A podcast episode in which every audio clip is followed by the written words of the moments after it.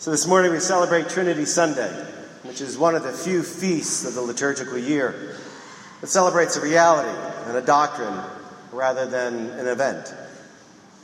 On Trinity Sunday, we give glory and praise to God the Father, the Son, and the Holy Spirit, three divine and distinct beings, and at the same time, one true God. While all three persons are certainly found throughout the Bible, the word Trinity never appears in the Old or the New Testament. Rather, it was first coined in the late second century by Tertullian, who was considered the father of the Latin Church. It later was instituted by Pope Gregory IX in 828, but it still was another 500 years before the celebration of Trinity Sunday was made universal by Pope John 22nd. And throughout all the centuries, countless of volumes have been written on this doctrine of three beings, one God.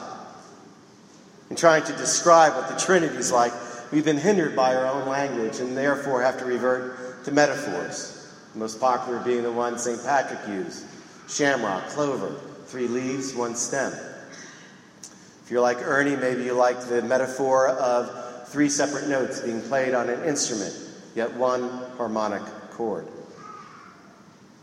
But what if we pause this morning and we stopped looking at God as a noun and rather considered God as a verb.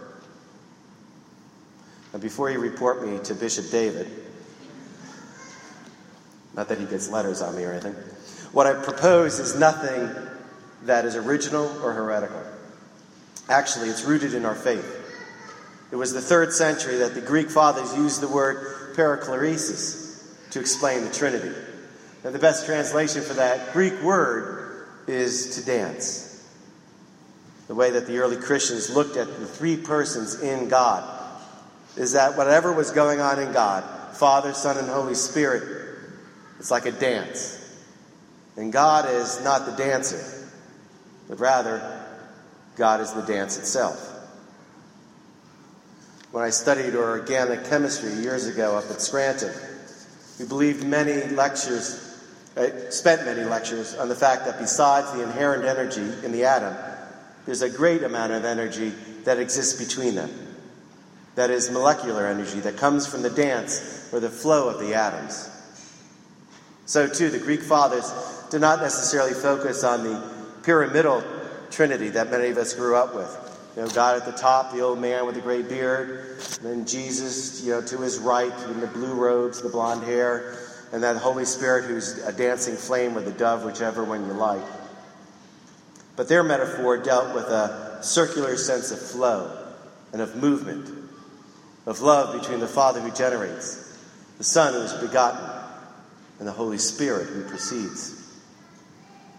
And part of the reason God sent forth His Son is so that we would know that we are the ones who are invited into this divine flow. So rather than banging our heads against the wall to try to understand this mystery of Trinity, wouldn't it be easier if we just joined in the flow? See, this flow starts at the very beginning of our Christian life, at baptism, as those waters are poured over our head in the name of the Father, and the Son, and the Holy Spirit. Now, as many of you know, this past week, we buried our beloved deacon, Joe.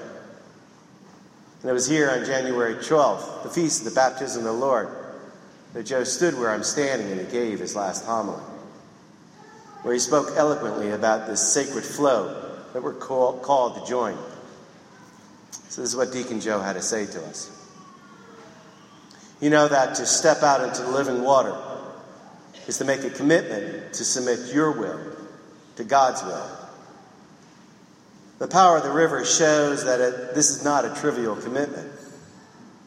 After baptism, you're no longer in complete control of your life, any more than you can control the river. When you go in, you know who you are, but who exactly will you be when you come out? It's exciting and a bit scary to imagine that God might lead you to different places. Imagine your joy if you could trust God well enough to overcome your natural reservations and to take the plunge. No one could ever doubt that Joe took that plunge time and time again. Joe joined in that flow and encouraged us to do the same. But what does that flow look like? As the father of four sons on this Father's Day, the best example that I can give you of what this flow looks and feels like is when you look into the face of an 18 month old toddler. See, they're at that age where they haven't reached the terrible twos where they say those no's that block the flow. Rather, when you make on, eye contact with them and they smile at you and they look at you, you can't help but sense and feel God's flow through you. Perhaps that's why Christ said that we need to be like children to enter the kingdom of God. We need to let go of what we hold on to and to take that sacred plunge and to join in the flow. But how do we do that? Well, I think St. Paul's letter to the Corinthians that we just heard gives us one formula when he writes Mend your ways, encourage one another, agree with one another, live in peace, so that the love and peace of God lives in you, or in other words, flows through you. Then, lastly, how do we remember to do all this? Easy. Use yoga. I know. Yoga has a number of connotations that come to our minds. But specifically and literally, yoga means movements that unite. And actually, there's a yoga movement that each of us does just about every day of our life. And sometimes, me included, this yoga becomes very perfunctory. So let me introduce you to this spiritual yoga that can be a reminder of this Trinitarian flow. See the movement, it starts at our head, where most of us spend our time, all in the thinking and the rationalizing and the justifying. But then we move from the head and we pull it down, our hand down to our belly, to our gut. We flow across the chest, across our heart, across the line, across all of God's creation. And then we cross from one shoulder to another, taking in all of ourselves, all of our variety that comes with our individuality. And we take our whole being and the God indwelling, and we wrap it all inside this body movement of Father, Son, and Holy Spirit. Indeed, incredible prayer through movement. What's most amazing, though, about this Trinitarian flow that we mark on our bodies it has nothing to do with us. Meaning that the flow is always there, filled with mercy, always present, and available to everyone without exceptions. All we have to do is be like that 18 month old toddler and be open and to allow it to happen. But it's so hard for us to let go of our hurts and our anger and our losses and our pains. But remember when Christ healed the lame and the sick and the sinner? There's no shame, there's no judgment, there's no exclusions. Christ simply asked, What do you want? And they, he said, Do you want to be forgiven? And the people would answer yes. And he would touch them, and the flow would begin. Freely given.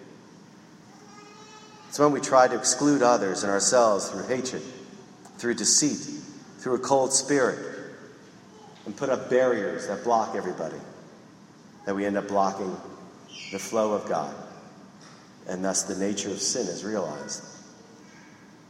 So on this Trinity Sunday, we can continue to try to understand that which is pure mystery, or we can simply let go and give thanks and praise to our God who loves us and is present to us and who invites us to join God's flow. God's dance, God's love, God's movement, God, Father, Son, and Spirit. For we are a people called to be a part of the flow that moves through us, with us, in us, and between us. See, changing the image of God from noun to a verb may change your viewpoint that you have on the Trinity, but changing the way you live your life from being a spectator to one who takes that sacred plunge in order to join in God's divine flow, now that is something that will change your life forever.